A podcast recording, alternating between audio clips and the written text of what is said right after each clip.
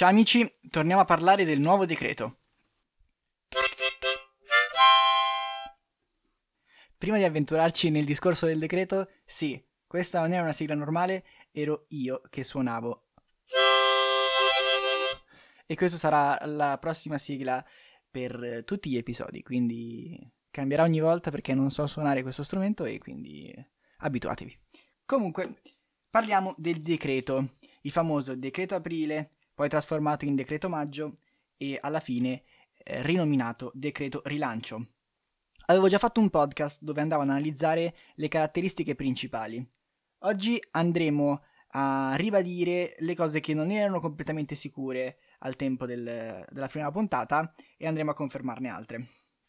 Allora, inizialmente c'erano dei dubbi su dove lo Stato tirasse fuori questi soldi e, ehm, e c'erano anche moltissimi dubbi sulla re- regolamentazione dell'immigrazione degli immigrati.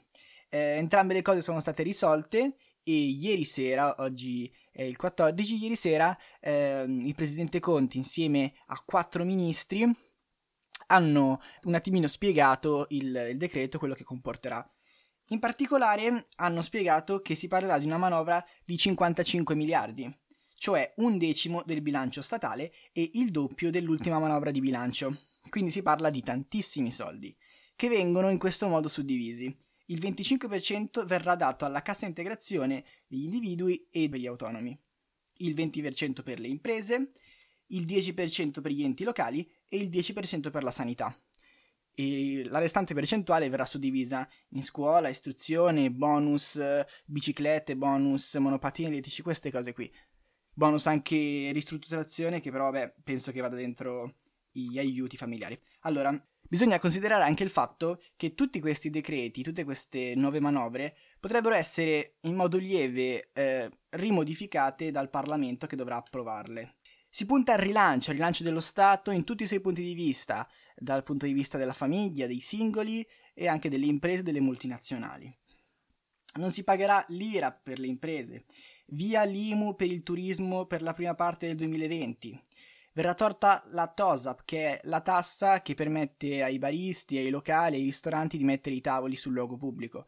Questa cosa verrà tolta per incentivare eh, la creazione di spazi comuni con distanziamento sociale, quindi con tavoli più distanziati. Eh, grandi investimenti nella sanità, eh, in, in degli incentivi per gli operatori sanitari e anche per tutte le strutture ospedaliere, perché il ministro della salute ha ribadito che eh, lo Stato cercherà in tutti i modi di essere pronto per una possibile seconda ondata di coronavirus e in questo modo appunto gli ospedali saranno pronti con tutti i posti in terapia intensiva per una seconda ondata. Eh, poi ci sarà tutta una manovra che riguarda la scuola e in particolare eh, il punto che si è deciso di tenere in considerazione è quello di far ripartire l'istruzione a settembre del 2020 e quindi in tutti questi mesi eh, si cercherà di, di arrivare a questo obiettivo in modo sicuro per gli studenti e prima ovviamente la domanda è ovvia dove vanno i bambini magari quelli più piccoli durante questo mese di maggio, giugno e poi tutta l'estate, ci saranno degli incentivi per i babysitter, per le famiglie. Il bonus babysitter passerà da 600 euro se tu non l'hai ancora utilizzato a 1200 o a 2000 se è una famiglia con operatori sanitari. Poi questi soldi potranno essere anche utilizzati non solo per i babysitter privati, ma anche per mandare i figli a dei campus estivi. Quindi in questo modo il governo ha anche spiegato che i campus estivi saranno aperti in qualche modo.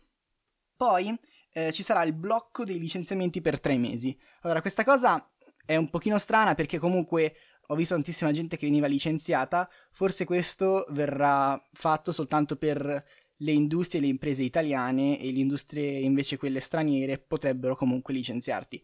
Non so come funziona questo, anche perché il Premier non l'ha spiegato durante la conferenza stampa.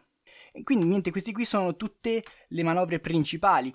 Loro in qualche modo cercano di far ripartire l'economia da tutti i punti di vista, dal punto di vista del singolo, che ha perso il lavoro e quindi con il decreto rilancio potrà richiedere per esempio il reddito di cittadinanza, il reddito di emergenza, per avere un minimo di 600 euro per riuscire ad arrivare a fine mese.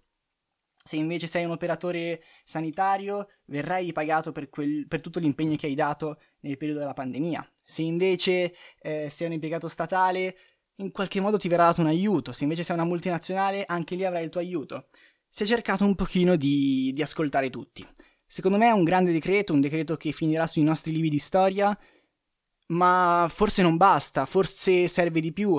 Insieme a tutti questi soldi serve anche il, il giusti propositi da parte degli italiani, perché con questi incentivi non è sicura una ripartenza.